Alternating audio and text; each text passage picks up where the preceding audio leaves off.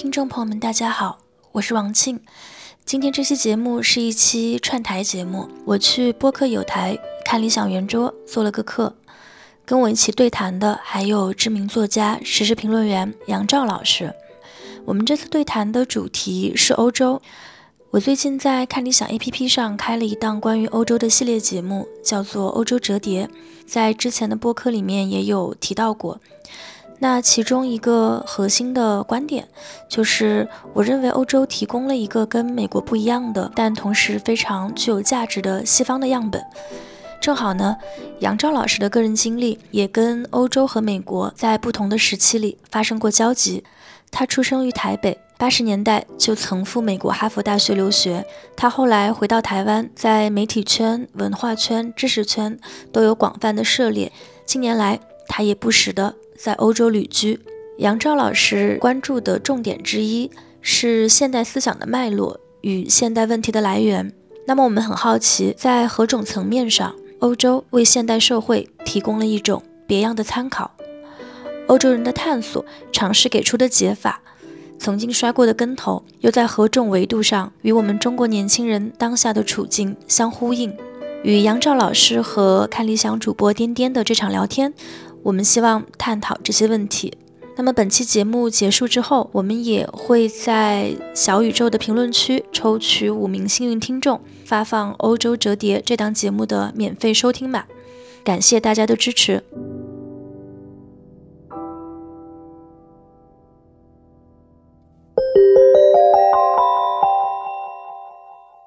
你好，我是看理想音频编辑颠颠，颠颠又叨叨，好比浪涛的颠。节目上线这天是二零二三年八月十七号，星期四。你正在收听的这档播客《看理想圆桌》是看理想编辑和主讲人放飞聊天的地方，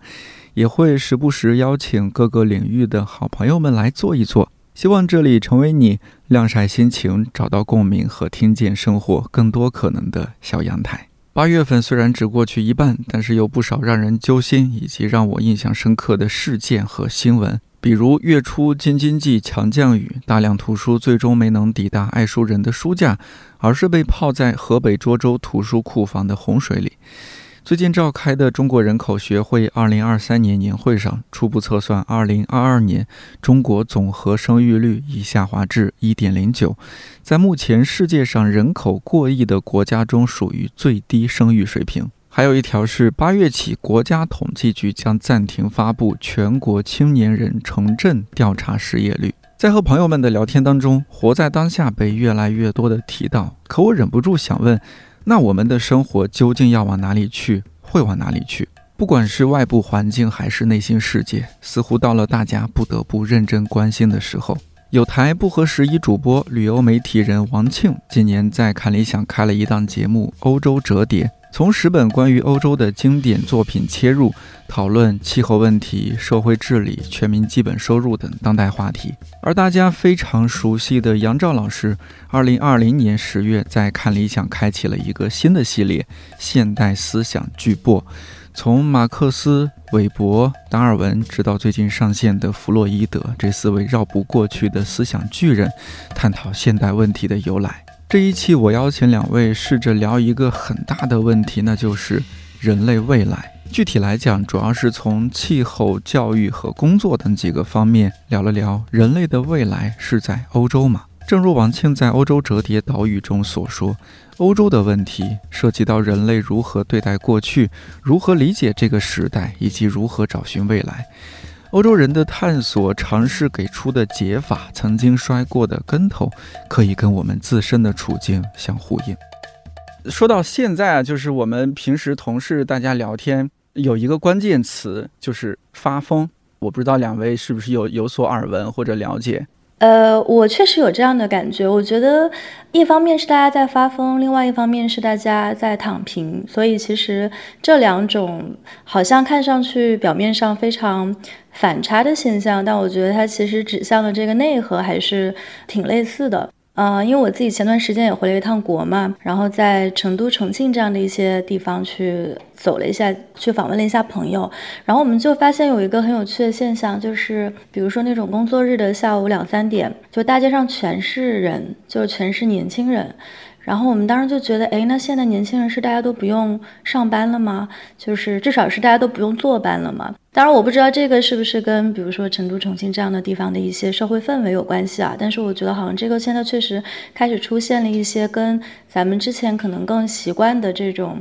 比如说我在二十多岁，然后是一个初入职场的一个年纪，然后到三十多岁，可能我在职场爬到某一个阶段，然后四十岁、五十岁到中层、高层这样的一种既定的那种生活轨迹，或者说我们之前习惯的这种生活的范式，好像现在在被一些呃新的情绪。所覆盖，然后呃，我们现在见到的就是说，大家可能比如说这种很。嗯，疯狂的去进行一些消费，去狂欢，去 party。那我觉得，当然一方面可能有就是疫情之后有一种反扑，甚至一些报复性的这种消费。但我觉得，呃，另一种也是可能大家现在对于未来吧有一些不确定，然后觉得这种不确定好像它甚至都不是说因为疫情这样的一件单一事件带来的，而是很多个事件就是叠加在一起的这种效果。其实，在欧洲也有类似的现象，就是我现在是人在人在荷兰，然后现在正好是欧洲的夏天，七八月份，呃，所以这其实也算是说欧洲可能在疫情彻底完全开放之后的第一个正式恢复的一个夏天，所以有非常非常多的演唱会、音乐节。那像这两天在比利时，就离我住的地方可能呃两个多小时火车的一个地方，他们有那个就是一年一度的叫 Tomorrowland，就是音乐节，然后。然后我也很多朋友都是组团去，然后就那个音乐节会持续好几天，他们就会住在那个营地里，然后每天也。不上网，然后也就自己带吃的，完全是进入一个就是特别狂欢，然后甚至是报复性的狂欢这样的一个一个状态。所以，我就从这个角度上说，这个行业确实不是说咱们这个呃中国年轻人的一个一个专利，可能全世界年轻人 现在都有一点这样的情绪。对我也很想听听杨照老师的看法，您您对这个是是怎么看的？呃，我想把它分两头看哈。第一个呢，当然因为这是疫情之后的状态，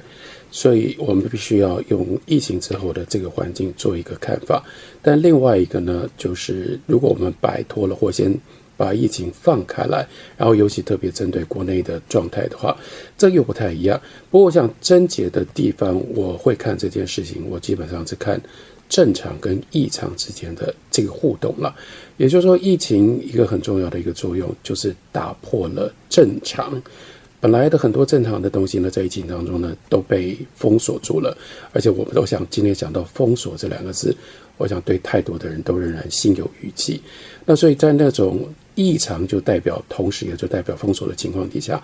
我想很容易了解，就是说大家要恢复到正常之前，必须先矫枉过正。必须把那个封锁的状态呢，就打开来。打破的时候呢，如果说这个封锁是负二十的话，现在你要回到那个零的那个中介点，你可能先要到正二十，然后再摆回来。我觉得这是有一个，这也就是刚刚王静老师说这个全球性的现象。但是我会看到的，就是说这种疫情之后矫枉过正，摆另外一边的异常回到中间点上的这样的一个状态。跟例如说，刚刚我们在聊到发疯啦，或者是另外的其他，呃，国内的这些现象，还是有一点点比较不太一样，或者是我会感觉到值得进一步讨论的，那就是讲到了集体性跟个别性，或者是个体性。那讲到正常跟异常，有相当大的一种，我我感觉一种骚动不安，其实还是跟个人是有关系的。或者说是跟个人跟集体之间的关系没办法好好的拿捏，一直都让我觉得这里面的一种骚动，坦白说，一直都让我觉得其实是最特殊的，意味着什么呢？仍然回来我自己很关心的一个主题，就是人到底能不能好好的跟自己相处？那我们今天在讲欧洲了，如果说欧洲做一个对应的话，其实从二十世纪，因为欧洲曾经经历过这么多的。比起亚洲，或者应该讲，尤其是比起美国，更大的一些动荡的变化。但是我可以感觉到说，欧洲有一个，包括我们在讲速度，有时候我们会经常到了欧洲，这个等下黄静老师可以有更深的感触可以回应。就是说，欧洲的步调比我们当然慢多了。那为什么他们慢？其实有一部分是因为他们可以决定自己的时钟。就说每个人可以走自己的时钟嘛，你没有必要说别人在走什么样的步调，你就得跟着别人的步调走。那这样的情况底下，你就不会那么急。有很大的焦虑感，其实是来自于集体的压力。那我觉得这个集体的压力呢，现在这是双重的作用。一部分刚刚黄金老师讲到了澳洲疫情之后，我刚刚说大家为了要从原来的异常回到正常，这是一股力量。但是另外潜伏着一直都在的一种方式，呃，一种这个问题，就是我会觉得，呃，尤其是在国内的年轻人，那，我到底怎么样去拿捏我自己是谁？我过什么样的生活？跟我周遭的环境，尤其是我周遭的这个庞大的集体的现象，把我卷进去。我什么时候要投进去？我什么时候要抽离出来？我会觉得这种抽离的空间越来越小，或者说抽离所需要的能量跟勇气会越来越大。所以，包括发疯。发疯，某一个意义上，因为因为我现在在讲精神分析，所以精神分析的异常发疯，坦白说，这这在西方的传统里面，这是非常非常个人的事情啊。你之所以发疯，你的精神市场就让你跟外界、跟集体是格格不入的。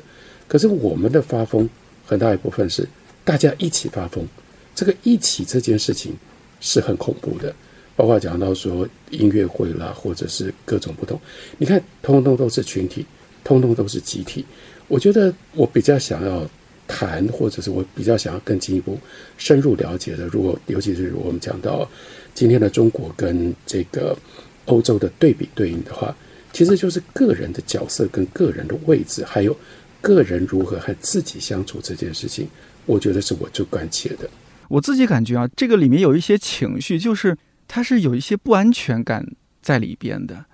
因为我们经历了过去那样几年，才发现哦，原来那样的日常其实它很易碎、很脆弱，很容易就消失，消失的无影无踪，然后生活变得惴惴不安，这个很可怕。那我们好像现在刚刚看到一些生活的光亮，那要使劲抓住它，因为非常担心这个光亮转瞬即逝。就像是我们录节目的这个时候，呃，刚刚也闲聊的时候，我说，哎，我看了今天的天气预报，明天，呃，今天晚上到明天，北京是中到大雨，局地暴雨啊。然后这两三天，两位肯定知道，就是京津冀的大雨，然后造成了很严重的人员啊、财物的灾害损失。所以各种因素叠加，大家更是会觉得哦天哪，就以前不可想象的事情发生了。你要说发疯，可能如果持续这样下去，可能我自己也会有点发疯，我也会觉得哎，工作不要这么辛苦，不要像杨照老师那么卷，一个节目接一个节目的这么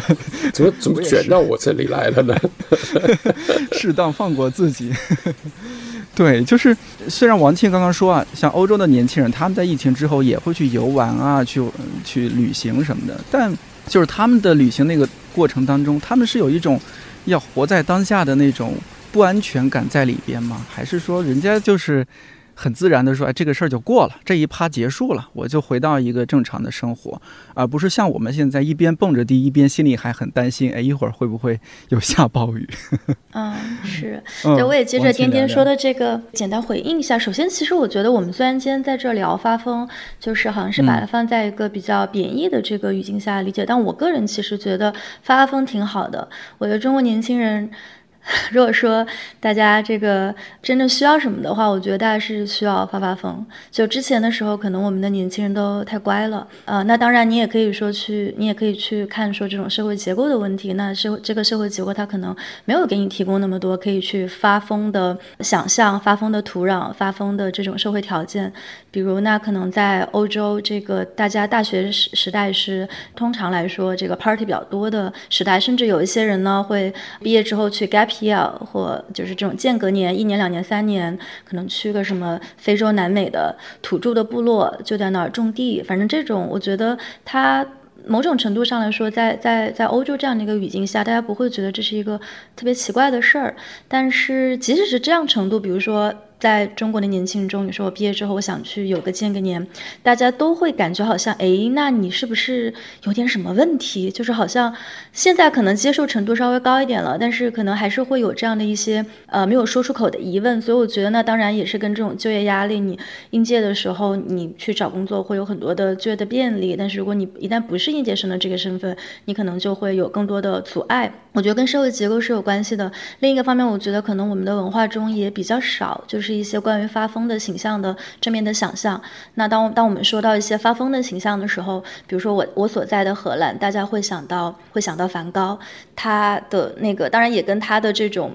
发疯之后转为了他的艺术创作，这个艺术家这个领域是有直接关系的。但我觉得可能在呃就是欧洲这个文化中，它还是有更多的这种关于呃就是人应该怎么生活，人应该怎么生存的更多的想象。就回到刚才杨钊老师说的那个，您也特别关心的一个呃核心的问题。我自己是觉得看到现在中国年轻人好像终于开始。发疯了，就是有一些发疯的迹象。我个人觉得还挺好的，应该要有一些松动，应该有一些对于我们之前的这种生活方式的一些更彻底的、更躁动的、更非理性的一些反思。回到就是刚才丁丁说的这个现在欧洲年轻人的一个这种精神状态啊，我自己的感觉是这样的。当然，因为我自己这些年也在做一些欧洲报道，包括现在在开联想上做的这档关于欧洲的这个呃读书节目，嗯，我觉得我自己也是呃一直在。比较有意识的去理清，说欧洲它其实也并不是铁板一块，它内部也有很多非常巨大的差别，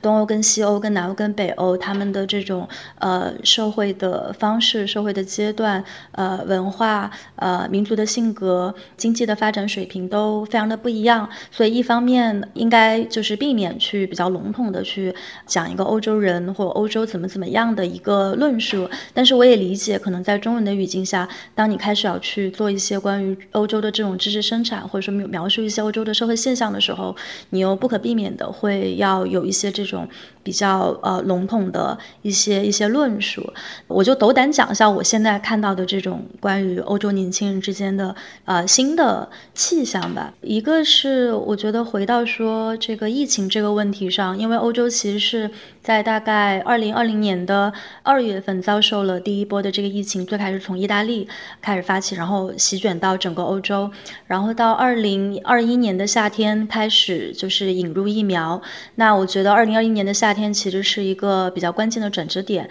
因为在二零二零年的春天到二零二一年的夏天这一年半的时间，整个是处于没有疫苗的一个裸奔的状态。所以那个时候欧洲的社会是经历了非常严格的这种。风控，然后中间也出现了医疗资源挤兑这种很严、很很严重的一些人员的伤亡的呃事情，然后数据也非常的惨痛。但是自从疫苗引入了之后，其实我觉得那个防疫的思路就整个变了，后来就开始进入逐步逐步的解封的这么一个状态。所以从比如说取消这种口罩的义务，然后可以去餐厅里面堂食，然后出行不再受限制。航班、火车恢复这些过程中，它有一个循序渐进的一个过程。然后当时那个，比如说像我在的这个荷兰首相是每天都会召开这个新闻发布会，跟大家讲说这个按步骤应该是怎么来的。所以我觉得，在疫情真的结束的那个点，对于欧洲人来说，那种文化上的意向好像可能。没有像中国感受到的那么的明显，就因为它是渐进式的，就是最后一步这个防疫措施取消，在呃欧洲的大部分地区应该是在二零二二年的春天，嗯，在那之后你即使得了这个新冠，你也不需要再上报了，因为在那之前是有一个上报的义务的，就是你自己测了之后你还是需要上报，所以我觉得在那之后其实。呃，就是当那一步真正完成的时候，很多人欧洲人的生活已经恢复了正常有一阵子，所以我我个人会感觉说，这个疫情对欧洲当然造成了很多的社会的遗留问题、心理的遗留问题，包括现在可能物价呀、呃民生呀会受到一些影响，但是我会感觉那种心理上的这种创伤，呃，是已经逐渐的在被消化，甚至是就是稀释，然后现在在。比如说报纸上，大家已经也不太会去在讨论这个问题了。现在的这个讨论可能更会进入一个比较政策细节的一些讨论。比如说，大家当然还是会说。经过了这场疫情，我们从中学到什么？那举一个例子，比如说，还是我我所在的这个荷兰，它在过去这十几年间都是有一个中间偏右的政党在执政。然后，所以对它的这种公共嗯设施的一个影响，就是公共政策的一个影响，就是它因为是一个右翼的政府，所以它会比较大规模的去削减福利，就比如说投入给教育、投入给医疗的一些资源，呃，政府分给的这个预算都在减少。那么减少了之后，有一个非常直接的后果，那就是当疫情第一轮的时候，荷兰整个的这个全国的这个 ICU 的这个。床位是不够的，它甚至远远落后于它的一些邻国，比如说经济发展水平差不多同等程度的德国。所以，那这个就其实会让大家去进行一些反思，就是我们在政策上要怎么样更好的去改变。但是从这种民众心理上来说，我会感觉。呃，因为它其实还是有有一些被可以去聊的这种空间，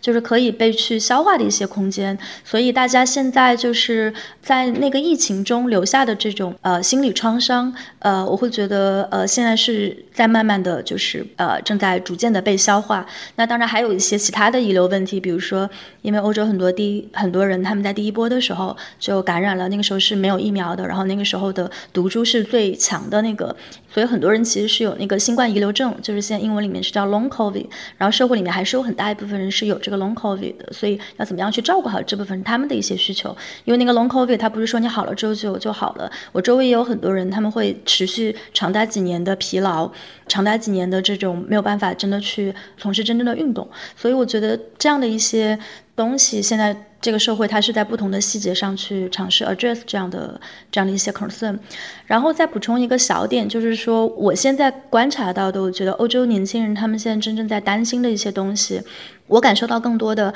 就是新冠这个事儿现在已经好像在被翻篇，但是大家现在担心的更多的一个是气候，另外一个是核战争。因为欧洲离就是乌克兰就在欧洲的边缘，呃，然后现在因为跟俄罗斯之间的这种冲突，所以大家对于核战争的这种担忧是比较具体、比较紧切的。然后对于气候的担忧，那也是我们现在正在体体会到的，极端的天气也在袭击欧洲、袭击全球各地。那因为欧洲它的这个气候运动发展的比较早，所以在过去这几年间，一个比较有趣的现象啊，是即使是在疫情就当时风控非常严重的时候，政府仍然是允许。你上街游行的，但是你上街游行，你保持社交距离就可以，就是人与人之间要保持一米到一一点五米不等的这种距离。所以当时仍然有人就是组织了一些游行，然后我观察到的仍然在发生的游行就是气候游行，就是呃由那个瑞典的秋少女格雷塔她发起的那个每周五的那个游行，当然频度有所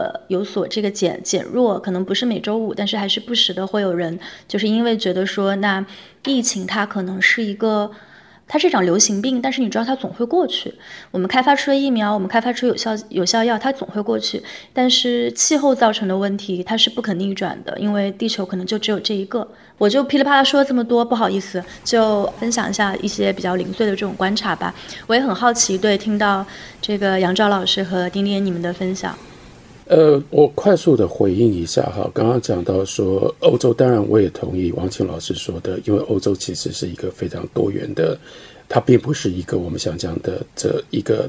呃很单一性质的一个地方。那不过呢，我们当我们在讲把欧洲当做是一个单元来看的时候，其实相当程度都是因为跟中国做比较了。那如果用跟中国做比较的话，我还是会提到说几个让我感觉到有特别印象的。例如说，第一个沿着刚刚黄庆老师说的，那就是说，作为一个全球公民的意识，我觉得这是一个很大的差别。也就是说，欧洲的基本上的青年，尤其是西欧的青年，甚至说他们的公民，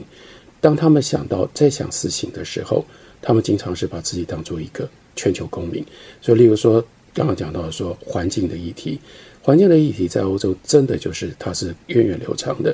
像德国啦，或者是像荷兰也一样，像那绿党的势力。其实这种绿党的势力，那很大一部分要求不要有这么多的经济的发展，抑制经济的发展，关注环境。然后呢，而且这个环境是全球性的一种视野底下的一种看法。这在中国基本上我们比较难找到大家对这方面的高度的呼应。又例如说，像是动物权的问题啦，像是素食的流行啦，所有的这些东西对于他们来说都是理所当然。也就是说，我们作为一个地球上的一个人，我们今天所看到的是，从人类世以来，我们对这个地球所产生的各种不同的破坏，这样的一种意识，其实在欧洲就变得，那甚至不是一个说需要再被怎么样提醒。它会变成了已经是一个 given 的，它就是一个既有记载的一个非常强烈的一种价值观。那我觉得疫情对这件事情其实是更加强调的。我我也可以感觉到说一样啦，就是说我们只是为了比较，比如说欧洲在疫情这件事情上很多的基本的态度，比如说又跟美国非常不一样。像是美国人他在这个疫情的反应上，他会很自然的就把。很多的焦点放在，例如说 accusation，尤其是中国，这所有的东西来自于中国，中国应该如何负责？中国在这上头干了什么样什么样的事情？所以美国人在处理这件事情的时候，他有一个非常强烈的情绪是对抗性的。可是我相对在欧洲，我没有感觉到，例如说对中国的这种敌意，相对的那是一个很大很大的灾难意识，就更清楚的强调或者更清楚的感受到说，哦，这个是。整个世界，这个全球，你是逃不掉的。我们作为一个全球的一份子，在这里，你不能够单纯的，然后那个国界，我觉得这二三十年来欧盟的发展，我们还是不能忽略它所带来的巨大的冲击。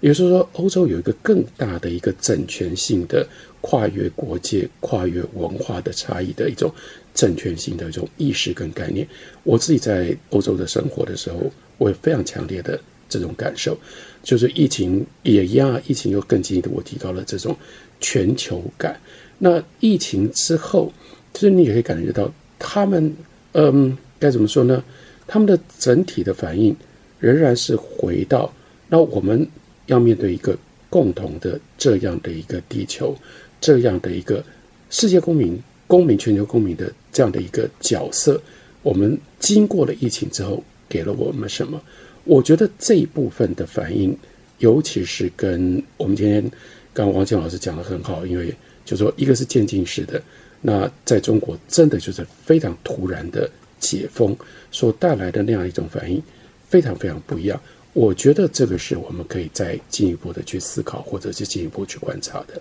刚刚杨照老师提到美国，就是美国、欧洲、中国这样。三三者之间关系，好像更多时候，中国不管是民间还是官方，好像把这个注目的地方就重点放在美国。但是，无论是杨照老师您在您的节目里边，还是现在王庆在他的《欧洲折叠》这档节目里边，我们都把很多时候把目光放在欧洲。然后你们也都提出来说，欧洲是好像是一个更值得我们现在去关注的样本。那这两个样本，它是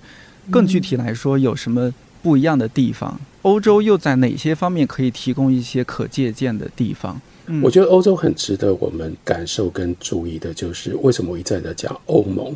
因为欧盟它原来是已经分裂成为非常非常多个不一样的。尤其是民族国家，这当然就是回到历史上，十九世纪民族国家、民族主义发达到那样的程度，结果把整个欧洲从那样的帝国时代，然后接下来分裂成为这么多个国家，而这些国家呢，到后来他们都必须强调，像法国，这法国是最清楚的，他要用这种方式去强调他自己自身的文化，也就是说，他那个文化的自觉性非常非常高。然而，这是很神奇的一件事情。就说，这样民族国家的发源地，然后都发展到这样的程度，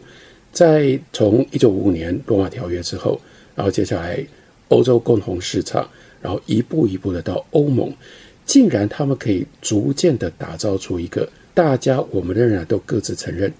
你的独立性，尤其是在文化上面的各种不同的字体性，但是我们可以联合起来，然后呢一步一步的去摸索。在哪些地方我们可以一起？呃，我们现在大家可能最熟悉的是欧元了。但如果你在像像我自己在欧洲，其实我更强烈感觉是说，哎，你知道有一样东西这是非常非常困难，但是既然他们能够做到，就是现在欧盟地区的交通系统基本上是一样的，就连每一个路口的红绿灯长相都是一样的，所有的交通标志都是一样的。你从葡萄牙一直到波兰，基本上都是一样的。哎，这不是我们想象那么容易的一件事，因为它不是一个国家。所以，我我只是说提，光是提这个现象，其实就很有意思。王健老师一定有更多的经验吧？啊，谢谢谢谢，对，我觉得是非常有趣的这个观察，对，就是欧盟它这些年它确实花了很多的。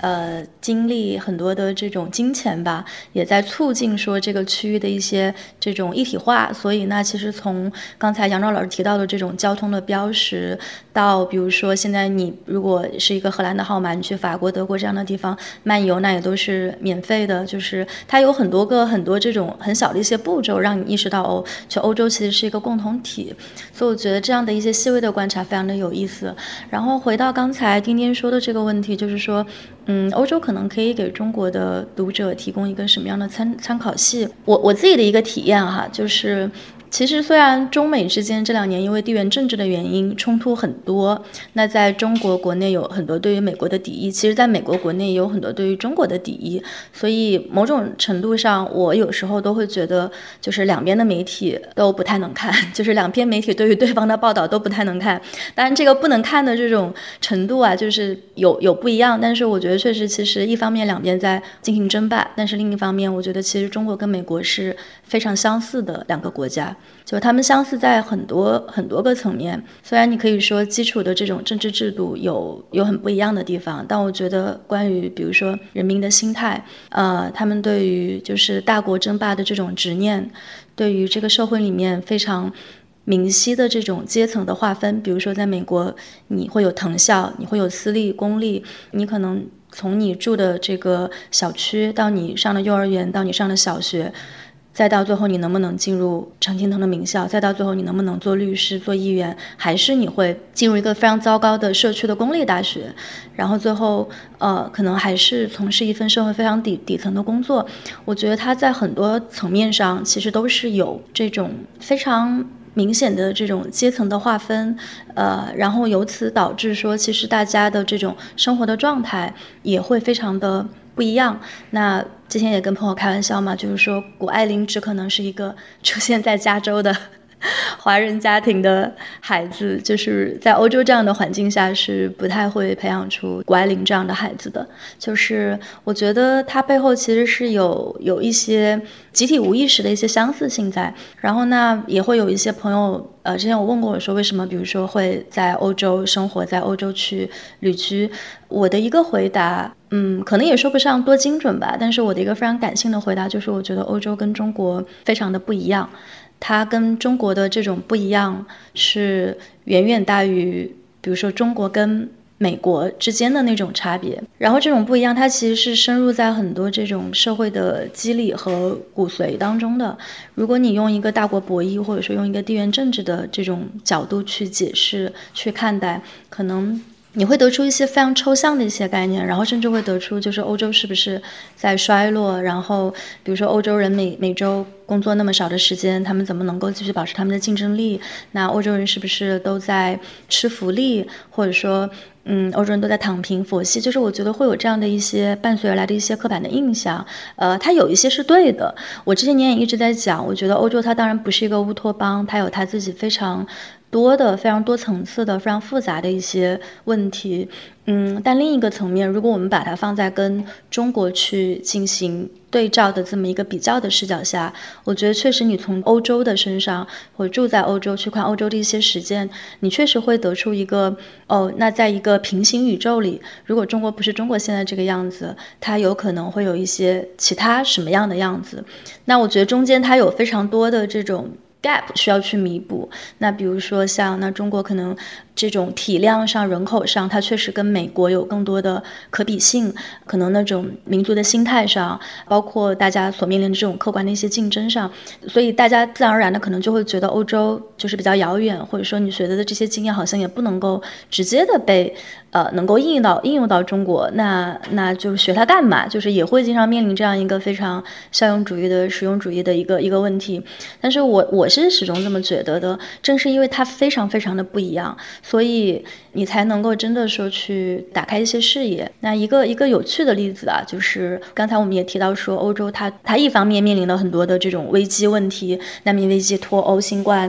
然后现在的这种呃乌克兰战争。但另一方面，我觉得欧洲它始终还是让我自己比较触动的一点是，它有那种就是去为人类未来去探路的一些野心。然后这种野心，我觉得美国也有，包括最近可能比较火的那部电影叫做那个《奥本海默》，我不知道大家有没有去。就是有看过或者读到这个影评，它其实讲的是呃上世纪这个四五十年代，然后美国的一位科学家就叫奥本海默，然后去研发原子弹的一个过程。然后我觉得那种探路的传统在美国现在也仍然存在。就是当我们说到美国要去为人类探路的时候，我们想到了可能是比如说 Elon Musk 去太空搞个什么项目，就是这种类型的探路。但在欧洲的话，我觉得它更多的是就是关于社会治理的一些探路，就是说我们的人类现在发发展到这么一个高度发达的技术，呃，人类的组织，人与人之间的连接都已经到了现在这个水平，我们还能怎么样让我们的社会成为一个更呃适宜人居住的、更对地球也更好的一个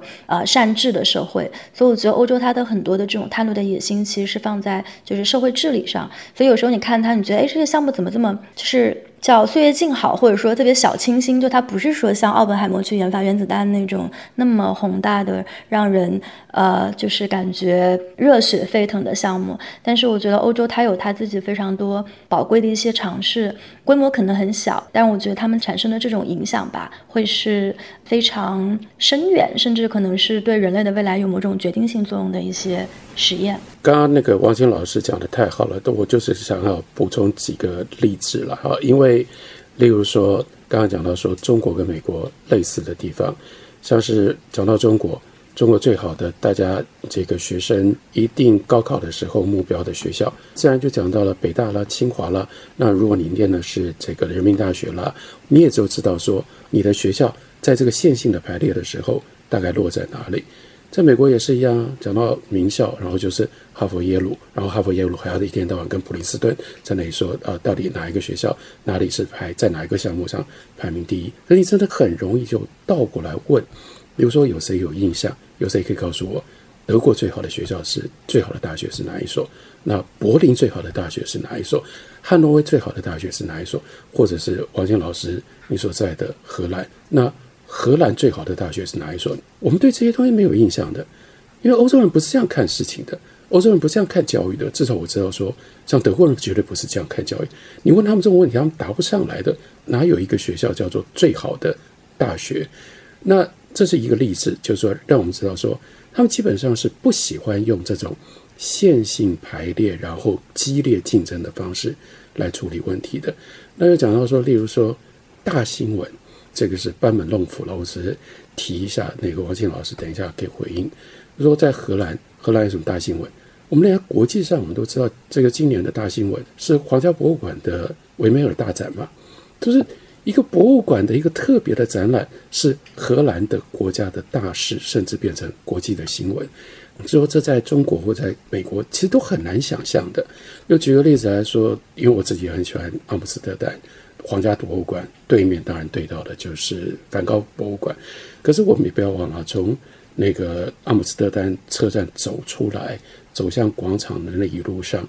你要小心啊，要注意弄清楚啊。Coffee shop 跟 cafe 是很不一样的地方嘛？对，那中间很大的差别，连店店都知道啊。那中间很大的，因为我正好去过，中间的大的差别，呃，等一下看谁要说了哈。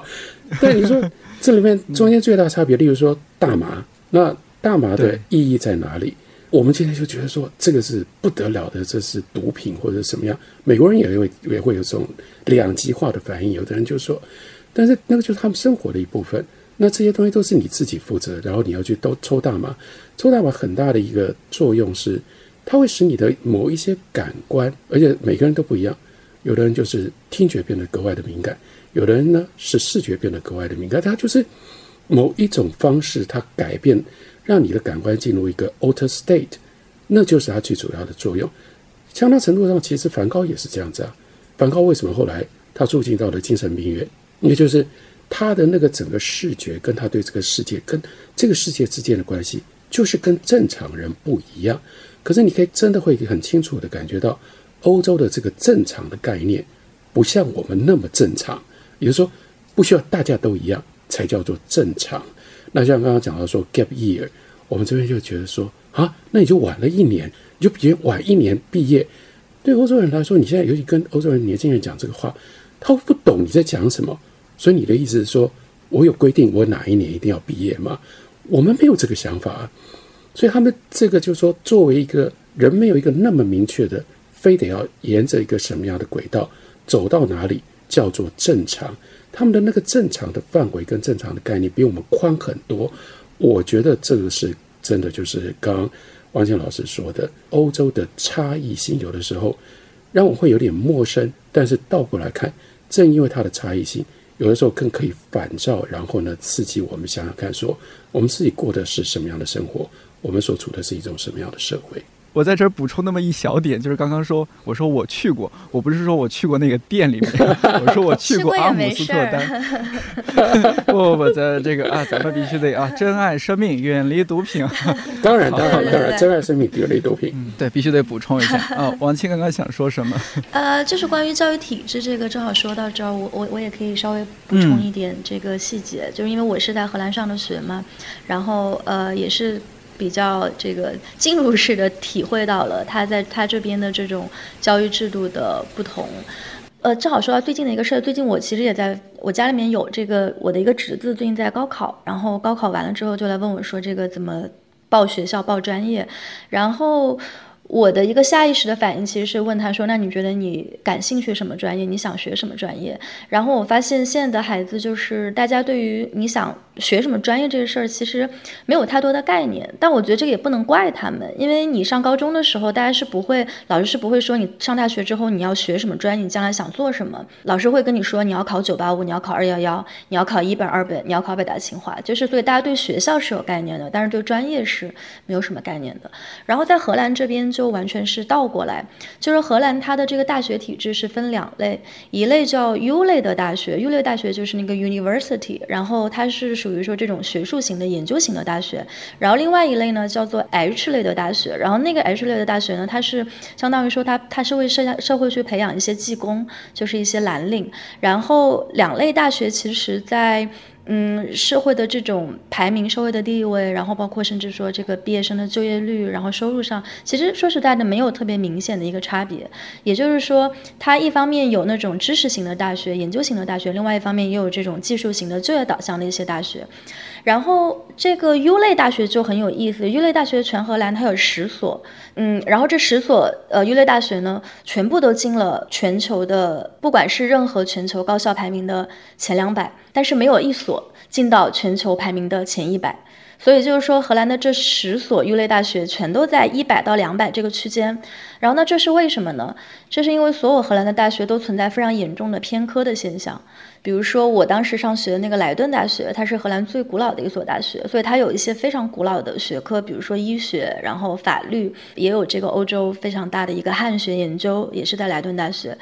但是呢，它是一个没有商学院的大学，就这个在当今天来看，我们觉得就是 insane，就是你没有商学院你怎么赚钱？然后，但它就是一个到现在一直还没有去开设商学院的一个大学，所以这也导致说它的排名虽然不错，但它的综合排名一直没有办法上去。然后跟它同样性质的这种其他的荷兰大学有。剩下的九所大学也都是这样的情况，有那种理工大学，然后理工大学有一类大学就是专门可能计算机比较好，另一类可能就是建筑比较好，还有一个大学是这个农业特别好。所以在荷兰，如果你去问那些高中的高中生、高中小朋友说你将来想进哪个大学，大家不会有一个概念说我觉得阿姆斯特丹大学比莱顿大学更好，大家不会有这样的概念，大家只会觉得说，哎，那比如说我想学考古，那我可能就要去荷兰，就是或者说我想我我是一个想学汉语的一个荷兰的小朋友，那我。将来长大之后，我很有可能就是会直接去莱顿大学，因为这是最好的，就是那个语言学方面的一个一个学校。然后就说了这么多，我觉得对我自己来说也是一个启发吧，就是从一些细节上，就是你会看到说，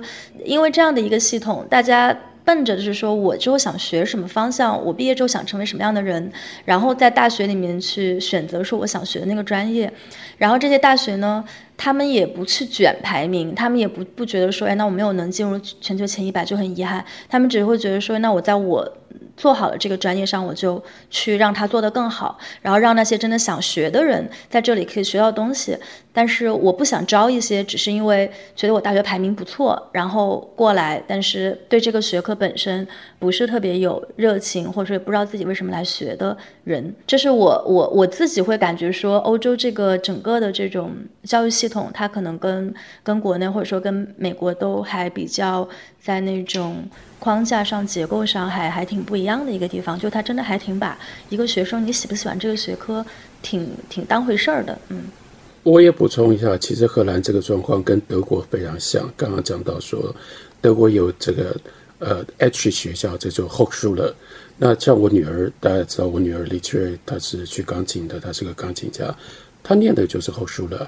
当然也有大学里面的音乐系，可是。很多绝大部分，呃，因为他们基本上就是概念上面的差异嘛，他们认为这相当程度上是你的音乐技能，因为它既然是音乐技能，它就是后舒勒的这个系统。那但是呢，像台湾之前呢就有很大的问题，是这个后舒勒他给的文凭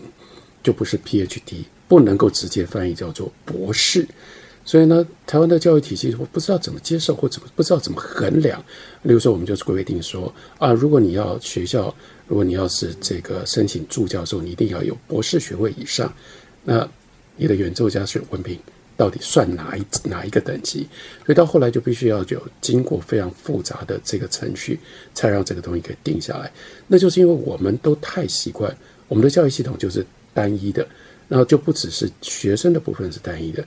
连老师的部分都是单一的哦，正教授、副教授、助教授，然后呢，正教授就一定比副教授高等等。但是在像我所知道的欧洲很多的这种系统，他们是刻意把它弄得非常非常复杂的。由于他们像那种老的学校，包括英国的那种，你看那个只要是从神学院发展出来的学校，到后来啊，像英国的那个 lecturer，你真的不知道该怎么翻译成为。我们一般就翻译叫做讲师，可是你要看在每一个每一个 college 里面，包括就连一个我们说 Cambridge University 剑桥大学，剑桥大学不一样的 college，不一样的 college 里面的每一个不一样的 college，它的 lecture，它的地位、它的身份跟它的功能跟角色可以都不一样的。我觉得他们是刻意的就保留了这这一种模糊性，其实相当程度也就是。不要你一直用这种方法，用单一的标准去比。我一直觉得这已经是根深蒂固在大部分的，尤其是西欧了。因为我今天我们谈谈的大部分是西欧，西欧的文化当中，其实南欧大概也就都不会差太远。那这种刻意的去让它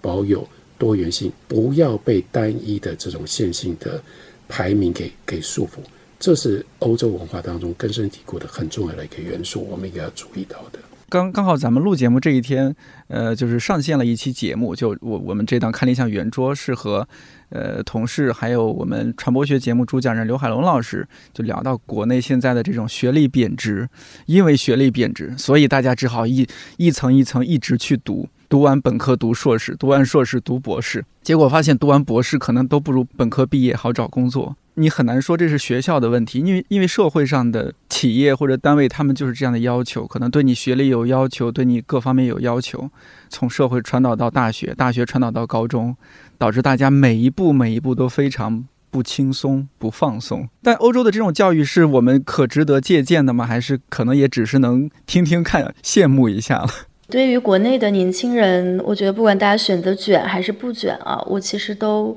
非常理解，大家选择卷的，就是也有这个社会结构的一些问题、一些推力。就你想获得一个某种程度的一个生活，可能这个卷它是一个你不得不去做的事儿。那这个卷当然可能你先得从你爸妈卷起，然后爸妈卷了之后，你才能获得一个卷的资格，然后你才能继续卷。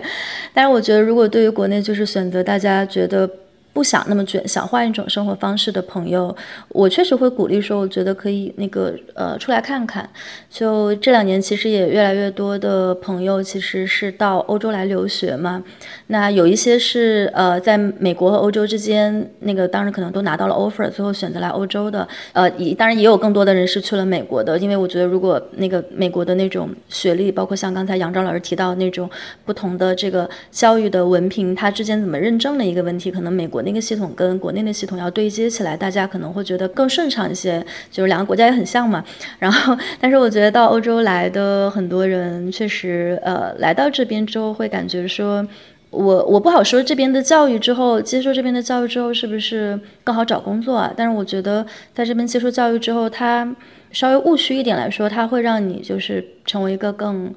更健全的、更完整的一个人。就是他的那个制度，他还是很关注说你每一个人，你你应该是怎么样子，你先按照你想想去的那个样子发展，你再来找一个在社会上的位置。东亚社会因为竞争确实非常的激烈，那大家可能不得不倒着来。这社会需要什么样的人，我就把我塑造成社会需要的那个人的样子。但有一些人可能确实就更适合被塑造这个过程，有一些人就没有那么适合。那我想说，就是可能没有那么适合的人，你感受到了这种不舒适，或者说感受到了一些不必要，呃，想去看更大的世界。那其实呃，来欧洲体验几年，呃，还是挺不错的一个窗口吧。但是我想，因为杨老师也这个有非常多年的这种教育 系统的教育行业的这种工作经验，我也很想知道杨钊老师的看法。就是您会觉得现在的这些年轻人，他们现在面临的这种状况，是教育体制可以给他们提供一些不同的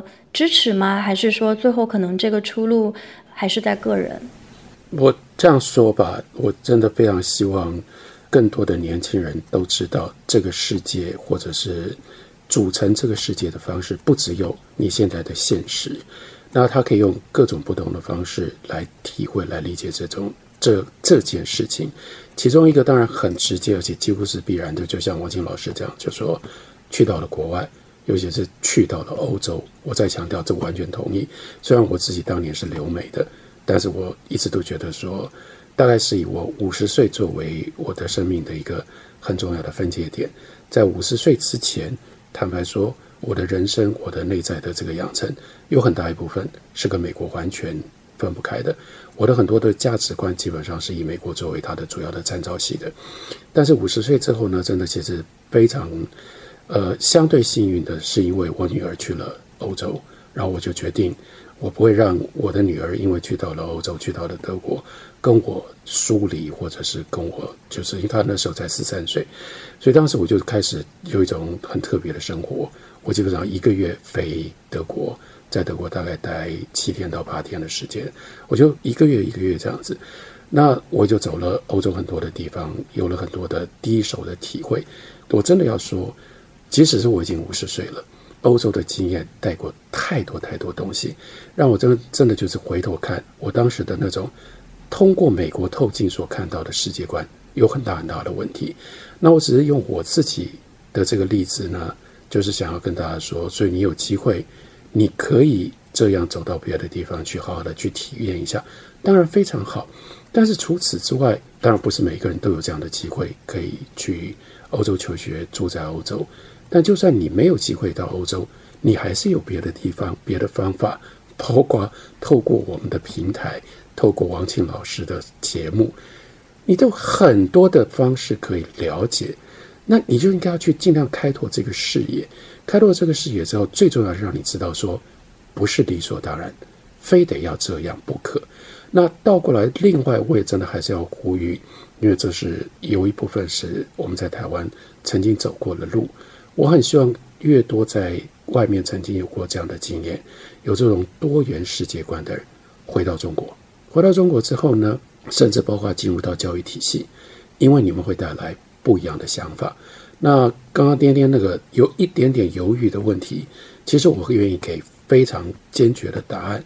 我觉得需要改变，而且我相信可以改变。但怎么改变呢？改变就必须要有人带来一些新鲜的空气。什么叫做新鲜的空气？就是你回来了，你又回到了那样的一个环境里面，那你就不再是你们要卷还是不卷。像刚王晶老师给了，也就是很温厚的态度的建议了，都好了，我都可以同情。但是有一部分是我们真的需要什么？真的需要是有人回来了，然后呢，不管卷或者不卷，我都觉得不对劲，我都无法忍受。然后呢，所以我就要想办法。能够改变一个孩子是一个孩子，能够改变一个班级是一个班级，能够改变一所学校是一所学校。我觉得这个改变的方向，国家没有理由不能够接受，国家必须要面对，因为我们真的就是必须要面对一个像是刚刚讲说欧洲人的观念，这我们也逃不掉啊，因为就是只有这个地球，只有这个我们是全球公民的这件事情，将来对我们会是一定是越来越大的一个挑战。另外一件事情，我们就只能够面对一个越来越多元化的一个世界，就是它的多样性的创作的本源跟力量是越来越丰沛的。那如果我们每一个下一代的人，我们就是必须要让他去适应这个多元化的世界，你不可能一直给他这种单一的教育，让他只习惯只会面对单一教育所带来的这样的一个情境跟这样的一个挑战。应该要改变，而且大家应该要努力的把能够改变的因素尽量能够带进到这个系统里面，有多少就是多少。好了，这是我的一点点比较稍微激情一点的那个呼吁，或者是我的梦想吧。看见另一种可能啊，这就是我们的 slogan。呃，杨照老师说到这一点，我和您汇报一下，就是上次六月份我们不是在上海做那个理想家年会，然后来了很很多您的。听众，您的节目听众，很多人直接和我说，或者是在其他一些我们活动场合说，哎，我这几年听杨照老师节目，然后对我自己有些什么影响，害了不少人，对，还有害了不少人，哎，真是害了不少人啊。然后还有就是，呃，我们就是呃看理想圆桌这档节目呢，在理想家年会做了一个小场的听听友见面会啊，然后是我和孙瑞岑岑哥，我们俩就和大家嘚吧嘚。然后聊着聊着，就是大家说，哎，我这个时间有限，呃，那这位看理想的领导，你有什么推荐的？就是看理想必听的节目。岑哥就说，那如果非要让我推荐，那我觉得你只听杨照的就可以。杨杨照老师的节目啊，在看理想已经有这么多档，从《史记》，然后到后面的现在，呃，正在做的现代思想巨擘系列是吧？已经上了马克思。韦伯、达尔文，呃，最近又上了弗洛伊德，这已经够大家听了。颠颠，这我非得打断你不可。这我要称赞的是，小孙真的很有行销意识。这完全是从行销的考虑嘛，因为我的节目最多嘛，所以叫大家去听我的节目，他你们有可能的这个收入会最高嘛。那其实他现在不能推荐王庆老师的节目嘛，因为节目只有一档嘛，那那个销售额不够高嘛。等到王庆老师的节目跟我有跟我的节目一样多的时候，我跟你讲，小孙一定是推荐王庆老师的节目，他不会推荐我的节目。这个是你们要学的行销术。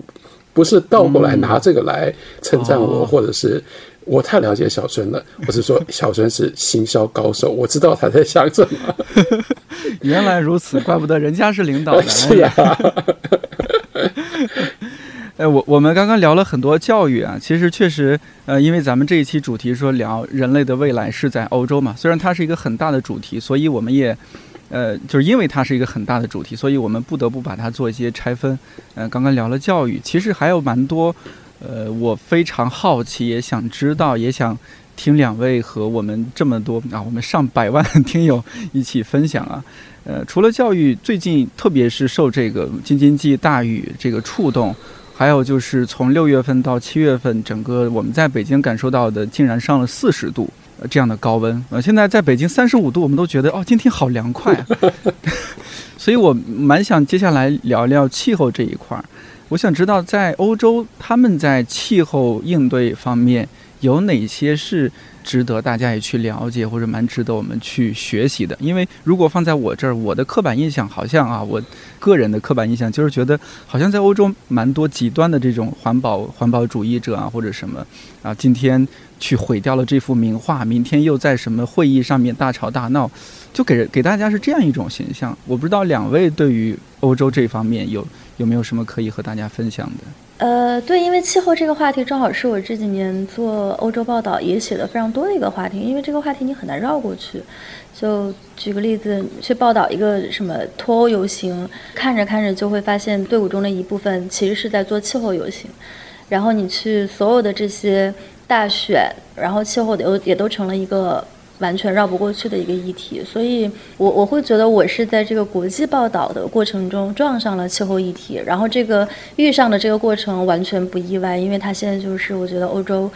所有国家大家达成了一个共识吧，就不管这个国家是东欧、西欧、南欧还是北欧，不管它的这个是中左还是中右，还是极右还是极左，在台上大家对这个东西是有很大的一个共识的。我们还是拿美国来做个比较，就是美国其实，在呃特朗普当选的那几年，我觉得美国的那个气候界，包括当时我们跟那边的一些报道气候的一些记者同行也有交流，他们当时非常焦虑、非常担忧的一个事儿就是。因为特朗普他的那个政策，就是他是一个气候变化怀疑论者，就他完全就否认说气候变化存在，或者说气候变化是由人类行为导致的。这样的一个基本的事实，那所以很多事儿你到后面就没有办法聊了。所以他们当时也会感觉，就是比如说你在美国做气候气候报道，你很难就是一下子进入一个政策倡导的一个层面，因为你首先需要跟那些根本就不相信气候变化的人去对话，然后这个过程其实是非常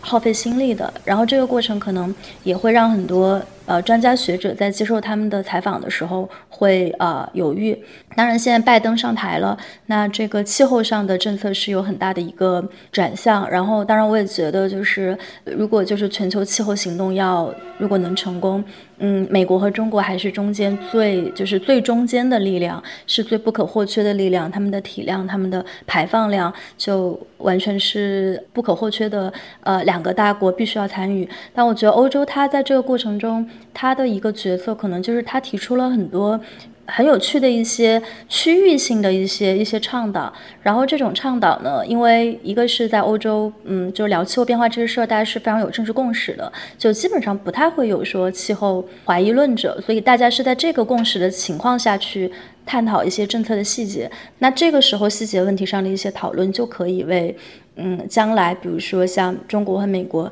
大家的政治意愿更一致，更政治意愿更强烈的时候，呃，去推进，提供很多这个已经有的一些模板。我我想说的另一个方向，我觉得是名义上的一些情况。刚才就是颠颠提到了，就是说现在其实欧洲有这样的一个政策的共识，也不是说这种。呃，一出生就有的，也不是与生俱来的，它也是经过呃好几代的这种气候游行、气候呃行动、气候倡议的这种结果。那包括刚才早一些，杨钊老师也提到，呃，绿党作为一个党派，它其实这两年在政坛的影响力也在上升。那这个过程呃也非常的艰难，也不是说特别一一帆风顺的事儿。所以呃，刚才丁丁提到的那种，就是可能比较激进的，甚至比较极端的一些这种气候倡议的行为，呃，这几年开始以更可能让大众更没有办法接受的形式，呃，出现在了那个媒体的报道上。那我们应该怎么样去理解这样的行为？对，说来挺巧的，在就是欧洲折叠这个书单里面，我我其中有一期就专门会讲到气候，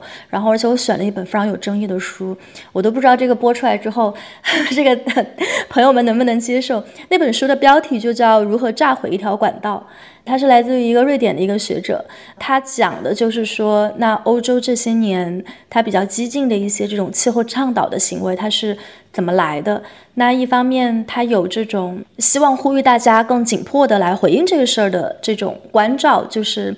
我们应该也能看到，就也能感觉到极端天气现在每年都在越来越极端。那现在这个气候行动对很多人来说，觉得已经是迫在眉睫。呃，另一方面，我们也能看到说这种行为它背后引发的这种公众的不满。因为前段好像是有一个这个气候组织倡议者去给梵高还是谁的那个画就泼了番茄酱嘛，然后于是现在你在欧洲所有的博物馆，他们都会用那个。玻璃就是挡好几层，然后安保就大家也是有一些防范，呃，所以也会大家觉得你你环保就环保好了，你你怎么跟艺术过不去？所以那这背后我们应该怎么样去理解这背后的这种思路？我觉得这也是回应到我们早前可能提到的另一个点，就是说欧洲它在为人类去探路的这样的一些实践。再一次强调，就是我觉得乌欧洲它完全不是乌托邦，它既然要去探路，它必然有风有冒冒险的成分，它会有好的部分，也会有不好的部分。这类的这种气候的行动，它带来的这种后果，其实也应该就是分分两个层面去去理解吧。既看到它其中的紧迫性，然后也看到它其中存在的这种呃不合理性或者说呃荒谬性。我先讲那么多，我想知道杨钊老师是怎么看的，嗯。其实我的观察跟王晶老师很接近了。那不过另外一个很清楚的一个观察，就是欧洲人的对这件事情的责任感。刚刚提到说，像德国，德国那个梅克夫人，她马上就在日本的核灾之后就宣布废核。宣布废核之后呢，他又要求为了环境的因素，所以就必须要大幅、快速并且大幅提高这个替代性能源。事实上，它所造成的就是德国的能源大幅的涨价。那在大幅的涨价的情况底下，一般从我们的角度来看，两个面向，一个面向就是立刻会影响到经济成长，你的这个能源的成本一直不断的上涨，你的产品的相对的竞争性。就会降低。第二个呢，直接影响到民生，所以我也一直常常讲到说，这有时候我们真的不能忽略人的价值观的作用。那我就是亲眼刚刚好，就是刚好经历了这一段在德国的，那我就特别注意到、关注到说，这些在德国他们咬着牙在民生方面，他们支持这件事情。既然支持这些事情，在那几年当中，那个德国的能源，尤其到了冬天的时候，它能源的每一年涨价的幅度其实是非常吓人的。刚刚这个王健老师也提到了，在欧洲，他们上街头抗议太容易了，但你很少看到他们是为了能源的售价涨价而上街头的。为什么呢？因为没办法，他们知道。就是这两条路，因为刚刚发生了核灾，所以核能不是他们的选择。那用天然气或者是回来用煤炭发电也不是他们的选择，那就别无选择，你就只好承担比较高的能源的这个售价。那相对比较左派的，并不是说他左派的政府，而是相对本来就是社会主义传统比较高的这样的一个政策的方向上，他们就是提出了各式各样对于低收入者的这个补助。那我们看到他们是这样解决。那另外一方面，在这个生产产业的方面，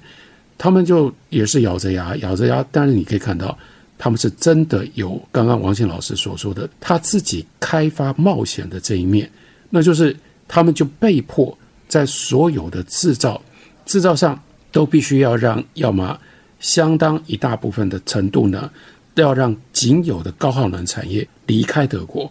另外一件事情，其实我们看到是更好的成果，那就是他们就必须一直不断的用更快速的方式去发展出一种是低耗能，另外一种呢是高效能的电力的运用。所以像是电动车的发展，尤其是电动车相关的电池的技术，另外一面大家可以看得到，Mercedes 就是这个喷驰车。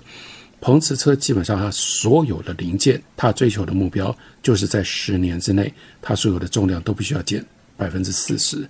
因为要用这种方式让它走向低耗能，而且他们的确做到，他们有他们自己原来的这个科学跟技能的基础，可是他们应对这件事情的态度，就是说，我们别无选择，我们不能够再用这种方式耗能，所以我们去找到 solution，去找到解答跟解决。我觉得这样的精神，我们也应该看到，也值得我们去思考的。像是交通，在荷兰最理直气壮的这个交通工具，就是骑自行车的人，就是他们就觉得他们应该是道路之王，因为呢，他们最环保，所以他们对汽车的那种带有敌意的那种这个这个态度，其实非常非常明显。那换另外一个角度来看，就是说，为了要环保。我们在自己的生活的这个领域里面，我们可以拥有什么？真的，这个在欧洲跟在美国或者是在中国，真的非常的不一样。你真的可以看得到他们现在这基本的普遍的态度，他们会愿意为了这件事情做很多很多的调整。正常生活正在被重新定义。这又回到我一开头所说的正常跟异常，我觉得这是今天现在欧洲。跟我们的想象、跟我们的观念，其实是决然不同的一部分。如果说要最难理解，其实是欧洲人这一部分的态度跟他们的做法。是是，对杨照老师这个说的特别好，我也想接着就是关于说正常和。呃，异常的这种，我觉得欧洲可能在中文这个语境下，它可能确实扮演了一种角色，就是它帮我们去重新定义什么东西是正常的。就比如说，呃，工作文化。那在国内，我们知道这个九九六如今可能都已经有点不够了，得是零零七。那在欧洲的话，很多欧洲国家，他们其实是在希望推动立法，就是让四十小时工作制变成一种异常，就是他们希望推行，比如说三十五甚至三十六小时每周的工作。这个工作制，也就以前可能是四十四十个小时一周才能算是全职工作，但现在在很多国家，他们就立法，就希望三十五个小时，那就已经是全职了。那这样就说明，那资本家如果你希望你的员工能给你工作满四十个小时，你得付他们工资，你得付他们加班费。所以就是在通过这样的一些一轮又一轮的这样的一个一个浪潮吧，重新去定义或者重新去建构说我们之前觉得很正常那些东西。那当然我们知道八小时工作。制这个东西，你要放到这个一百年前，它也是一个这个工会去争取之后才建立的一个制度。但是八小时工作制在今天的这个欧洲呃来看，已经有点落伍了。然后他们之所以会有这样的一个结论，那当然也是因为注意到了现在这种在新自由主义的一个社会当中，这种贫富差距的一个增大，就大家通过资本所得其实远远超过了劳劳务所得，所以那其实应该给这些依靠呃工作。小时去赚钱的工人们去给更多的补贴，那就改变这个工作制，其实是一个呃比较直接的方式。那当然，它在有一些国家，有一些欧洲国家就是投票成功了，有一些欧洲国家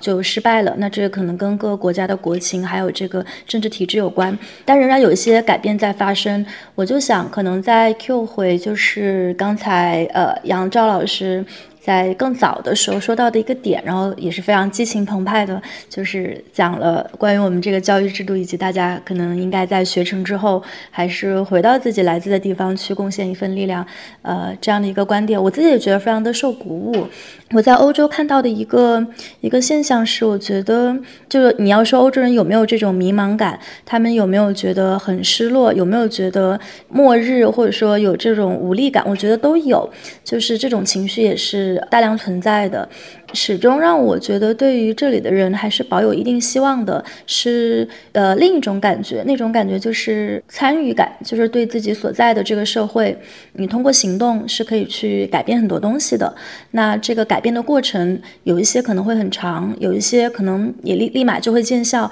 它有不同形式的这种参与，你可以去投票，你可以去呃创建自己的媒体，创建自己的组织，创建自己的智库，你可以去像哪怕是像格雷塔。这么小的一个女孩儿，然后她在那么小的年纪就可以去发起这样的一些运动，所以我会觉得他们的那种参与感或者说参与的渠道一直都在，这是一种我在欧洲看到的还挺珍贵的一种。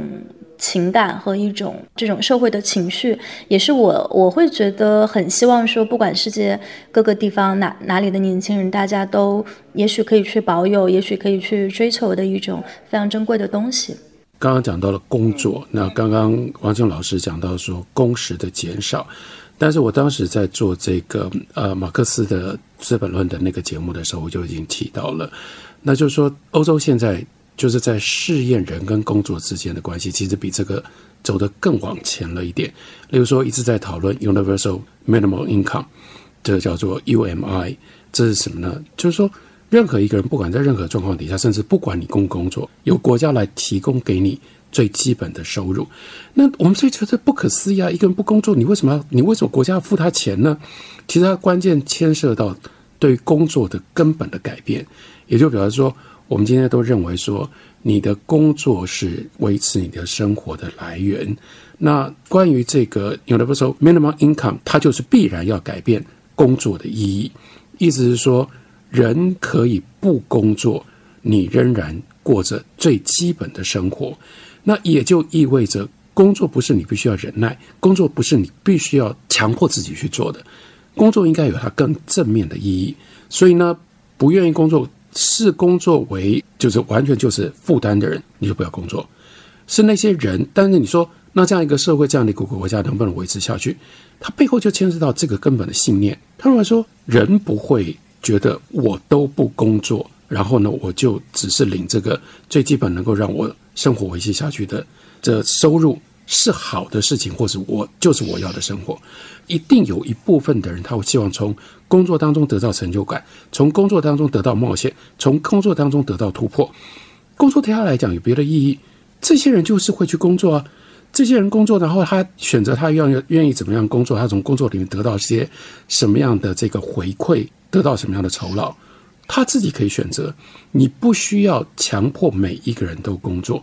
我说这是一个，如果我们今天讲说欧洲的未来性，这是在很多其他的地方，包括美国都不能想象的。但在欧洲现在已经，他从讨论的议题慢慢正在朝向着，像丹麦是这几年一直在想有没有办法把这个 universal minimum income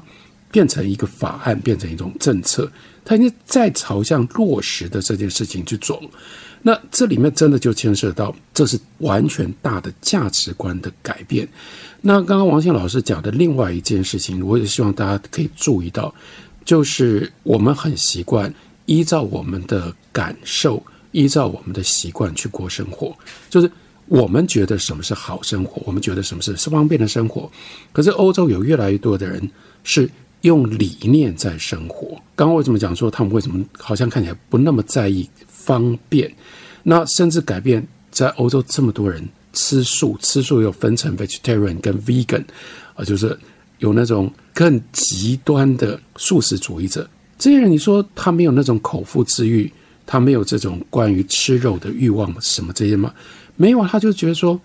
我在理念上我支持什么，我就应该要在我自己的生活上去做相应的调整，这叫做。他们认为的正常的生活，我就说，这又对于我们理解什么叫做正常，其实是很大的，跟我们有很大的差距。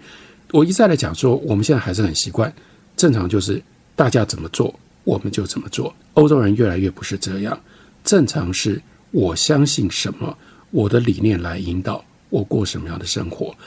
我自己很喜欢我在看理想的工作，这是一回事。但并不是因为我很喜欢工作，这是两回事。好，我说意思说，如果在看理想做的这些节目不能够给我在自己带来这样的满足，这满足包括知识上的满足，也包括我一再的说，这个是看理想的同事用这种方式支持我所得到的这个温暖，我不会做这么多节目了，我不会花耗耗这么多时间在。这对我来讲不是工作，所以我绝对不会鄙视。不想工作的人，包括我刚刚讲到说 universal minimum income，我基本上只支持这个概念跟这种走向的。但是我比较在意的，或我比较担心的，其实两件事。第一个是这个不安全感到底是为什么会高到这样的程度？因为我们总觉得，所谓年轻其中的一个很重要的特性，就是觉得我还有很大的空间可以靠我自己，我可以决定我自己。大概可以得到什么？我付出多少的努力，然后我得到什么？所以比较麻烦的，或让我真的很困扰的是，为什么这样的一个我们以前，甚至这不是我们这一代或者怎么样，是那么长久以来人类的一种比较固定的一个思考的模式，觉得年轻人应该怎么面对他自己的生命？为什么会在今天的中国有了这么大的改变？这是第一个我担心，但是这个担心是。因为我真的困扰，我没有答案，我找不到答案，为什么会这样？第二件事情，他又讲到这个不安全感，说这样的一个不安全感为什么会是以养老金来作为他的提供安全的来源，或者是提供安全的基础呢？这也是我想不通的。就是说，养老金从一个意义上，不就是取决于别人吗？就是你必须要有，不管是政策或者什么样，这是别人要给你一个保证，即使是你今天得到的这样的一个保证，说你从好吧，点点，我保证你五十岁你就可以退休，退休了之后呢，你每个月呢一万五千块钱的这个收入，那离你现在到五十岁，你凭什么你认为不管用任何的形式给你的这个养老金的保证是会实现的？我很好奇是这件事情啊，就是说，如果年轻人连自己的努力、自己的能力，在这个环境里面可以打造出什么，都不相信，都不觉得有安全感，那为什么会相信别人给你的任何的承诺，说你老的时候会有养老金，所以你们希望追求得到这个承诺，那个承诺不就是比相信自己其实是更薄弱，或者是更脆弱的吗？老实说，这个这个我真的想听听看你们给我答案。我真的是想不通，这就是以我的这个脑袋，这个是完全矛盾的。我不知道你们如何自己解释，或者是你们解释给我听，让我可以相信，让我可以了解吧。我个人来说，其实我我是对未来蛮悲观的，就是未来我是不是还能拿到什么养老金啊这些，呃，所以我会有那种焦虑感在。那我现在是不是就得努力工作？啊，有一门手艺，哎，这个录节目是不是也是一种手艺啊？我有门手艺，可以支撑我有一些收入。那即使有一天从看理想离职或者被看理想开了，我成为一个个体户，我也能通过这个手艺能养活自己。我倒是没有特别看重说，我将来必须得依靠那个呃别人发给我的养老金去过活。但我现在必须得有一些，即使到年龄比较大，我也可以让自己。在一个基本的生活线上的一个依靠，杨钊老师，我很赞同你刚刚说那一点，就是你很看重您在看理想做的这些事情。很早之前，我和同事也聊过，就是我我想了一想，我发现也许我讨厌上班，但是我好像没有那么讨厌工作。就人活在这个世界上，好像还真得是你创造一些价值。别人给到一些回馈或者反馈，让你觉得，呃，我活在这个世界上是有意义的，我是有使命的。现在做的这个事情对我来说，哎，好像它就是能够满足我的内心的一些呃价值感。但是 这个上班打卡还是必须的，我我就只能忍耐一下。你们应该跟领导反映一下，就是，对这个还是认大部分还是认认可这个工作本身，但是对这个具体的工作的条件可以那个 negotiate。对杨照老肯定也清楚这个西方马克思的一个基本的指导。嗯，对我我我想说的是关于对于工作这一点，也是我自己这两年想的比较多的一个。一个东西，就是说。我们的工作怎么样定义了我们自己？然后我们跟这个工作的关系是什么？然后其实说还挺巧的，就是前几年我当时还专门做过一个，就是关于这个叫全民基本收入的选题。然后当时是呃在那个北欧的芬兰，他们其实做了一个为期两年的一个实验，就是在全全国的人口当中抽了一千个人，然后那一千个人呢，就每个月给你发好像是六百欧吧。六百欧的一个基本的收入，然后给你持续发两年，然后看。这个两年的收入会对你的生活、对你的工作状况有什么样的影响？然后我当时也去采访了参与那个实验的人，然后也包括当时呃芬兰政府就参与说做决策的啊一些学者和一些政治家，嗯，我觉得收获还是挺大的。我觉得它会让我们就是说去反思说，一个是我们现在对于工作这个定义中有多大的程度上，我们这个工作的定义是被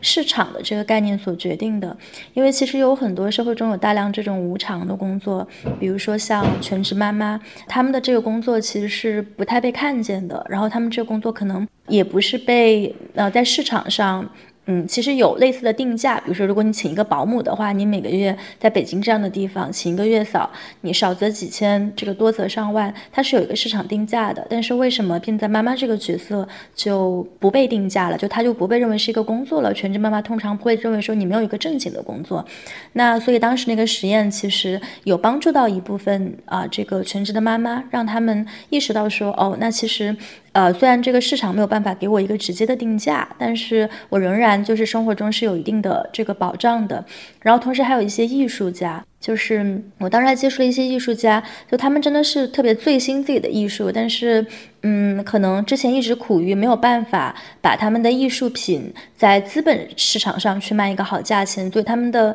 呃收入都挺低的。呃，然后之前的时候，如果你是走那种，比如说欧洲社会，它有这个福利的系统，它可以给你这个低收入的人人群一些保障，但是那个系统也有它的一些问题。其中一个问题就是，如果你想去申请这个政府给的低收入人群的补贴，你其实需要经过一个非常严格的行政程序，就政府需要来。嗯，审核看你是不是符合这个标准，比如说你的收入是不是真的很低，然后你是不是现在就是没有办法工作，呃，所以某种程度上，它其实是一个有一点点。嗯，这个英文叫做就是 humiliating，就是会有一点让人觉得呃自尊受挫的这么一个过程。因为那些社会保障局的人，他们可能也不会给这个呃前来申请福利的人特别好的脸色，因为会觉得你是社会中某种程度上有点寄生虫一样的感觉。呃，这样的这样的一些嗯这种潜在的歧视吧，就是也得承认，在欧洲，即使是在北欧、芬兰这样的社会也是存在的。所以当时有一些艺术家，他们就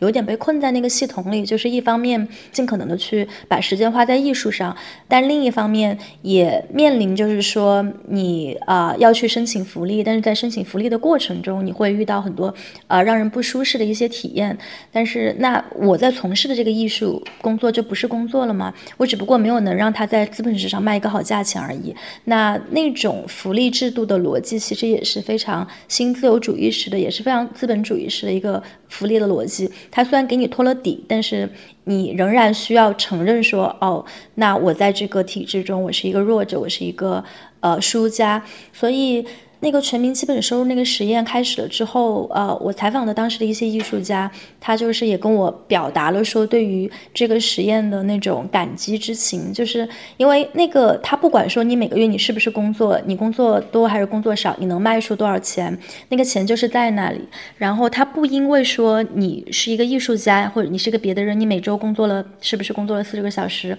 他就是因为你是一个人，然后尊尊重说你作为一个人的最基本的尊严，你就作为一个人的存在，然后社会会给给到你这样的一笔。就是保障的钱，呃，它当然不多。如果你额外挣了钱，你可以自己再花，但是那笔钱它足以让你不至于流落街头，足以让你如果想在最最基本的这个物质的基础之上去开展你的艺术创作，你是可以的。呃，所以我觉得那样的一个设置吧，就是它也在一些程度上让我去反思，说我跟我的工作的关系。比如说，我是我是做记者，我在给一间机构媒体做记者，那机构媒体会给我一个工资，但同时我也在做一些别的，我会。做一个我的我自己的播客，然后可能有一些社交媒体，然后我可能平时还喜欢组织一些活动啊什么的，然后我会觉得我投入在这些事情上的这些。呃，时间其实并不比我做记者的那种心力要更少，但是可能另外的这些就是花费时间的方式，它不被定义为是工作，所以也让我会去想说，那对，就是我们我们最后应该怎么样去定义说一份一份好的工作的这个价值，然后加上我觉得今年以来它又具有了一个新的面向，就是这个 ChatGPT 盛行了之后，大家现在都非常担心说那。未来肯定会有大量的工作是会被 AI 取代，那我觉得这个趋势确实是肉眼可见的。以这个科技发展的速度来看，那我目前其实除了就是这个全民基本收入之外，我好像也确实没有看到，我觉得其他的更。更有利的方案就是我们人，我们这些被工作定义了的人，我们在未来的社会里面应该以一种什么样的方式继续存在在这个社会当中？那全民基本收入它就是一个，也许可以帮我们更好的去应对这次浪潮的方式。然后欧洲现在已经有一些实验，有一些国家已经在做这样的实验，所以我觉得从这个角度上来说，确实有一点是在为这种人类的未来吧去铺路的感觉。其实这里就是牵涉到，因为我们现在就真的在谈未来了。人类的未来有很多的问题，但是呢，其实有的时候在问题形成之前，我们应该也要注意到，已经有一些往往是现在是很多是来自于欧洲的实验性的做法，其实已经在帮我们指向解决问题可能的方向。那但是这中间就牵涉到我们必须要放弃，或者是说质疑我们现在视之为理所当然的一些事情。像刚刚王静老师讲到很关键的一件事，那就是尊严，或者是这是没办法被定价、没办法被交易的尊严、自尊。那这个就是以前当我们在想到工作的时候，我们通常认为不那么重要，或者我们把它放到非常后面的一种东西。那另外还有一个，刚刚讲到说，比如说 AI，AI，如果你回到这个马克思的理论，其实非常有意思。马克思包括为什么他一直说社会主义、共产主义，这是在资本主义高度发达之后才会有的。他就是告诉我们，资本主义经过了发达之后，就是征服了自然，让自然替人服务，因而到后来呢？人可以不要用这种方式跟自然搏斗去工作，所以他本来就假设，其实某一个意义上，我甚至可以夸张一点的这样讲，那马克思一定乐见于 AI 取代所有人的工作。如果 AI 可以取代所有人的工作，他就是机器就帮我们制造了所有我们所需要的在产业上面的产能的话，那人不就得到自由了吗？你为什么要那么担心说，那你没有工作可以做了？你怎么可能没有工作做？最简单一件事情是，AI 不能取代的到底是什么？那大家可以有各种不同的答案。那我的答案就是很简单啊，你喜欢做的事情，AI 就不可能取代嘛，AI 不可能代替你去看电影嘛，AI 不可能带你去代代替你去吃美食嘛。还是回到马克思的理论，这是人类曾经被梦想过的美好的未来。马克思提出这样的理想的时候，离他那个时代的现实环境太远太远了。他以为说工业化已经可以让人类就可以开始去享受，说我每天只工作三个小时，然后我就可以做别的事，然后我甚至连那个工作我都可以自己选择它的高度的多样性。但是慢慢的，我们应该庆幸说，这样的未来好像快要到了，变成我们的现实。我们至少点点你们比较年轻的人，也许有机会可以看得到。但是我们今天却没有把它当做是一个美好的未来，我们反而当做哎好可怕的一个威胁。其实是因为我们已经被洗脑了。刚刚讲到说上班跟工作到底有没有差别，我们都把它洗脑了。我们毕竟被洗脑，觉得说人非工作不可，工作一定是不愉快的，工作一定是你要忍耐的。然后呢，我们被洗脑到工作的必要性，以至于有 AI 或者是任何其他力量来帮助你取代你。让你不要去忍受这种工作上班的痛苦，你都害怕。你说怎么办呢？我没有工作了，我不能上班了，我怎么办呢？就是我为什么一再讲说理念正在改变。如果人类有一个未来，一定是先从理念开始改起的。我们可不可以试着换另外这样的一个角度说，AI 可以带来的美好未来是什么？然后这个美好未来如何解放我们？如果你被解放了。你被 AI 从你现在在做的工作当中解放，我们现在想到是失业，不是啊？如果例如说你有全民基本收入，那你得到的这个全民基本收入，AI 帮助你，因为不需要任何人上班，每个国家靠着 AI 或者靠着这些机械的能力，就能够创造出这些分给每一个人的全民基本收入。接下来呢？接下来你要做什么？这才是人生的大课题。那才是我们的未来。如果说未来在欧洲的话，如果人类的未来，如果这个课题成立的话，正就是这些东西。可是这些东西在欧洲之所以出现，也不是当下现实的而已。像我刚刚为什么一再谈马克思？因为我觉得这是真的非常非常长远的一个思想的传统底下，才使得欧洲跟美国不一样，跟中国不一样。它有今天它所发展出来的这个想象，或者是这样的一个可能性的开发了，这是我自己的一点看法。哎，其实说到这，我我很想接着问杨哲老师一个问题，也是关于就是这个全民基本收入的，因为我还我对这个选题还蛮着迷的，就是也关注了好几年，然后但更多的是关注说他们在这个一些具体的地方做的一些这种具体的政策，呃，然后中间有一次也是跟一个他算是。这个全民基本收入的这个想法的一个一个奠基人吧，一个这个比利时的一个哲学家，然后有跟他聊，然后他自己本身也是一个这种呃马克思主义者，嗯，就聊到说。呃，中国的事儿，就是因为我们印象中嘛，会觉得像全民基本收入这么乌托邦的东西，那也许是应该在比如说像欧洲这样福利社会已经高度发达的地方去啊，首先开展，然后做一些小的实验，然后可能局部的去去推广，然后之后再。呃，扩展到全球，但是我知道他这些年其实也在像南非、印度这样的地方就做了很多的宣讲和倡导。就跟他聊，我说，那你对于像这种实验在中国或者在印度这样的地方去推广的前景怎么看？就这是不是一个我们觉得，呃，就是在我们的这个语境下来聊？你看，我们今天还在聊九九六，我们现在又去聊这个全民基本收入，感觉中间有点脱节。然后我就问他怎么看。就他的观点倒是还挺有意思的。他说，有时候这种实验可能也不一定是一定是一个循序渐进，或者说按部就班的一个过程。你看之前这个说社会主义、共产主义这个东西，最开始的理论也是说它需要是一个资本主义高度高度发达的社会才会进入社会主义。但是社会主义最开始。呃，不就是在苏联，然后后来在中国这样的地方就是建立起来的嘛？所以全民基本收入也并不是说不能在，比如发展中国家或者说福利社会还没有那么健全的国家和地区去推广。我就觉得这个对照还挺有意思的，所以也想问一下杨照老师，就是您对这种对全球的这个面向的一个一个看法，就是如果全民基本收入真的有可能去实现的话，您个人觉得？得他很有可能的一个这种路径会是什么样子的？王庆太抬举我了，太大的一个问题，我必须要先说，这不是我能够回答的问题，但我可以试着讲两个点。一个点呢，这当然就必须表明我的立场。我在这方面，我是一个非常坚定的一个马克思思想的信仰者，所以我基本上我是接受马克思刚刚讲到说，他认为这是有阶段的，这你必须要能够真正有了生产力上面巨大的爆发、巨大的开开拓，然后呢，你才能够解放所有的人，让所有的人不需要去接受，不需要去被困在他不喜欢的工作里面，这一点。我是相信马克思的。那从这一点上面来看的话，那就讲到，尤其跟中国相关的这个进路的话，那我觉得中国两件事情我们一定要放在心上。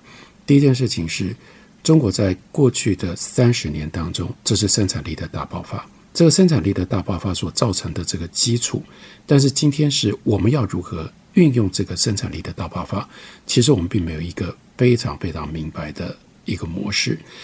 第二件事情是在今天的中国，对于这个生产力所产生的结果的分配，我们仍然拥有全世界最高的分配控制，或者是分配的掌握。所以，如果在这两个条件上，你说中国要试着做一部分的具有非常非常高度理想性的全民基本收入的实验，有没有机会？当然有啊，这不是空想，但只是说。你必须要有，但是我还是坚持说，你一定是要保有，比如说中国在生产产业生产力上面一直持续的这个进步进展，这个进展不能够停下来，因为它到现在为止并没有真的能够提供十三亿、十四亿人的这个保障。但是另外一件事情就是，它其实需要的是一个更具备有前瞻性的，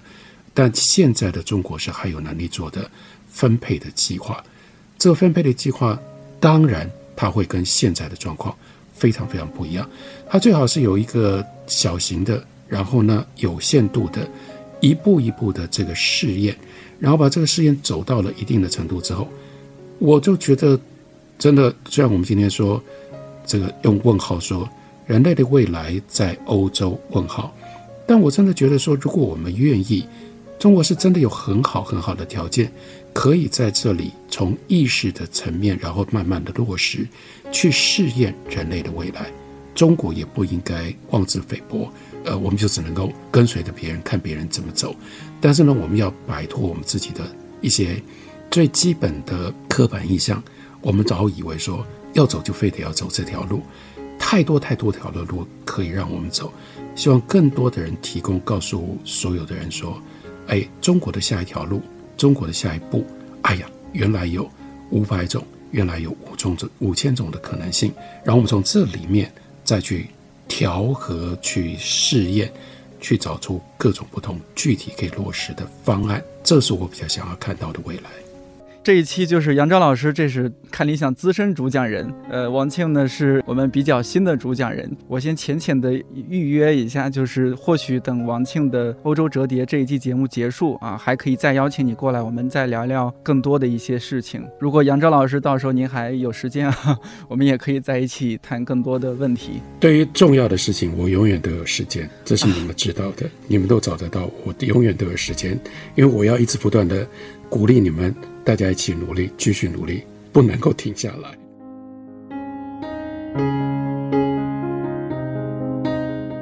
感谢你听到现在。如果你最近也有相关的思考，欢迎在这期节目评论区和我留言互动。也特别邀请你和我一起收听王庆的《欧洲折叠》和杨照老师的《现代思想巨播》系列。文稿区有为这期节目特别申请的优惠福利，希望和更多人一起找寻答案。看理想圆桌每周四更新，在看理想、小宇宙、苹果播客、喜马拉雅、蜻蜓 FM 和网易云音乐等平台都可以订阅收听。如果觉得这期或者这档节目不错，也欢迎在朋友圈、微博、小红书等平台分享推荐，万分感谢。我是颠颠，祝你早安、午安、晚安。我们下周四再见。